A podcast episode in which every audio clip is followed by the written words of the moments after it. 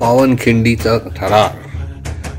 अफजलखानाच्या वधामुळे आदिलशाहीला जबरदस्त धक्का बसला होता. याचाच फायदा शिवाजी राजांनी उचलला. खानाने केलेले नुकसान आदिलशाहीतून वसूल करायचे राजांचे धोरण होते. त्यानुसार एकीकडे राजे स्वतः तर दुसरीकडे सरनोबत नेताजी पालकर हे धोरण राबवित होते व आदिलशाहीला लुटत होते. स्वराज्याचाही विस्तार होत होता. फारसा विरोध न होता राजांनी पन्हाळाचा किल्ला जिंकला. या हालचालीने आदिलशाही जणू बधीर झाली होती. अफसल खानाच्या पराभवानंतर नामुष्की पत्रात पडलेले आदिलशाहीचे दोन सरदार फाजल खान व रुस्तुम जमा बादशाला भेटले व राजांवर परत मोहीम करण्याची तयारी दाखवली. साधारण दहा हजाराची फौज घेऊन हे दोन सरदार राजांवर चालून गेले. राजांनी आपला पवित्रा बदलला. आदिलशाहीचे सैन्य कोल्हापूरजवळ येतात राजे स्वतः व नेताजी पालकर त्यांच्यावर चालून गेले. फादल खान व रुस्तुम जमा दोघांनाही हे अपेक्षित नव्हते कारण मैदानी मुलखात राजे आक्रमण करत नसत. नेताजी पालकरांनी फाजल खानाचा पराभव केला तर राजांनी रुस्तुम जमाचा अफसल खानाच्या पराभवानंतर त्याच्या सैन्यातील पांढरे खराटे यादव व सिद्धी हलाल हे सरदार पकडले गेले होते. त्यांच्या इच्छेनुसार राजांनी त्यांचा अपमान न करता त्यांना आपल्या पदरी ठेवून घेतले. हे सरदार आदिलशाही विरुद्ध या लढाईत राजांच्या बाजूने लढले. आता आदिलशाही पूर्णपणे धास्तावली होती. अशा कठीण परिस्थितीत शहाला एकाच सरदाराकडून अपेक्षा होती आणि तो म्हणजे सिद्धी जोहर. कर्नूलचा हा सरदार शूर व धाडसी होता. त्याने स्वतःहून राजाविरुद्धची मोहीम मागून घेतली.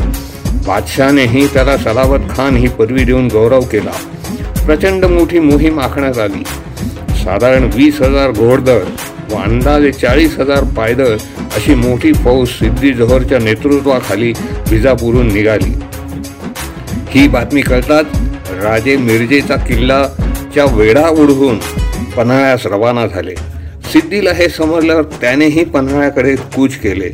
राजांचे गड नेहमीच जय्यत तयारीत असतात हे जोहर जाणून होता. गड जिंकणे सोपे नाही याची त्याला कल्पना होती. म्हणूनच त्याने गडाला वेडा घालण्यास सुरुवात केली. वेडा खूप सक्त केला. वेडा कितीही दिवस चालवायची त्याची जिद्द होती. पन्हाळ्याहून जवळच असलेल्या विशालगडालाही जोहरने सुर्वे व पालवणकरांकडून वेढा दिला. पावसाळा जवळ आला होता. तरीही राजांच्या सुटकेची काही आशा दिसत नव्हती.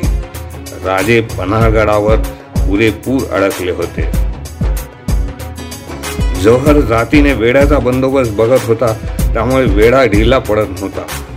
शिवाजी राजांनी पन्हाळून निसरून जाण्याचा बेत नक्की केला कारण त्यांना गडावर फाळ काळ थांबून चालणारे नव्हते. वेळा थोडाफार तरी ढिला व्हावा म्हणून राजांनी जोहरशी तह्याचे बोलणे सुरू केले. त्याआधी राजांच्या हेरांनी वेढ्याची बारीक सारीक माहिती काढून घेतली. एका जागी वेढा गडापासून थोड्या अंतरावर होता. राजांनी तिथूनच निसटून जाण्याचे ठरविले. तहाच्या बोलण्यांसाठी राजांचा वकील जौहरच्या भेटीस गड उतार झाला. जौहरने बिनशत शरणागतीची अट ठेवली. राजांच्या सुरक्षिततेची हमी घेऊन मागत वकिलाने शर्त मान्य केली. निसटून जाण्याचा सर्व तपशील राजांनी निश्चित केला. राजांच्या बरोबरच तोत्या शिवाजीची पालखी निघणार होती. तोत्या शिवाजीची पालखी नेहमीच्या रस्त्याने जाऊन राजांची पालखी आडवाटेने जाण्याचे ठरले. बारा जुलै सोळाशे साठ या रोजी राजे भर पावसात गडाखाली उतरले. बरोबर होते बाजी प्रभू देशपांडे व मोजके सहाशे मावळे. सिद्धी जोहरला बातमी कळाली की महाराज निसटून गेले त्याने तातडीने आपला जावई सिद्धी मसूद याला सैन्य देऊन राजांना पकडण्यासाठी पाठवले. बराच वेळ गेल्यानंतर त्यांनी तोत्या शिवाजीची पालखी पाडवली व तोत्या शिवाजीला मसूद पुढे उभे केले. मसूदने तोत्या शिवाजीला जोहर पुढे आणले. हे पाहताच फाजल खान ओरडला दगा हा शिवाजी नाहीच. तेव्हाच सर्वांच्या लक्षात आले की हे राजे नसून त्यांचा तोतया आहे. जौहरने त्या तोतयाचा वध केला. व परत सैन्य राजांच्या मागावर पाठवले. भर पावसात व अंधाऱ्या रात्री बाजीप्रभू व मावळ्यांनी राजांची पालखी दौडत ठेवली होती. जेव्हा राजे गजापूरच्या खिंडीत पोहोचले तेव्हा त्यांना पाठलागाची चाहूल लागली.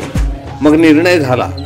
राजे तीनशे मावळ्यांना घेऊन विशालकडाकडे जातील व बाजी प्रभू व उरलेले तीनशे मावळे खिंड रलवतील. गडावर सुखरूप पोहोचल्यावर राजे तोफांचे पार करतील. सुर्वे व पालवणकर विशालगडाला वेढा घेऊन बसले होते.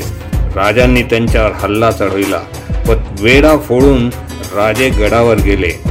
इकडे बाजी प्रभू व त्यांचे मावळे मसूद व त्याच्या सैन्याला खिंडीतून पुढे येऊ देत नव्हते. बाजींच्या अंगात जणू रणचंडी संचारली होती. तर रक्ताने नाहून निघाले होते. तरीही त्यांचे हात विजेसारखे चालत होते विजेसारखे चालत होते. त्यांचा हा रौद्ररूप पाहून मसूदचे सैन्य हबकून जात होते. बाजींना रोखण्यासाठी शेवटी मसूदने एका बंदूकवाल्याला खिंडीच्या डोंगरावर चढवून बाजींना गोळी घालण्यात यश मिळवले. बाजींना मागे नेण्यात आले व त्यांची जागा त्यांच्याबरोबरच्या मावळ्यांनी घेतली. मसूद त्यामुळे चक्रावूनच गेला होता. बाजी शेवटच्या घटका मोजत होते पण सारखे विचारत होते गडावरील तोफांचे बार झाले का? जेव्हा गडावरील तोफांचे बार ऐकले तेव्हाच बाजींनी प्राण सोडले. बाजी प्रभूंच्या रक्ताने पावन झालेल्या या गोळखिंडीला राजांनी नाव ठेवले पावनखिंड. धन्य ते बाजी प्रभू देशपांडे व त्यांचे साथीदार. त्यांच्या स्वराज्य प्रेमाला व श्रेला त्रिवार मुजरा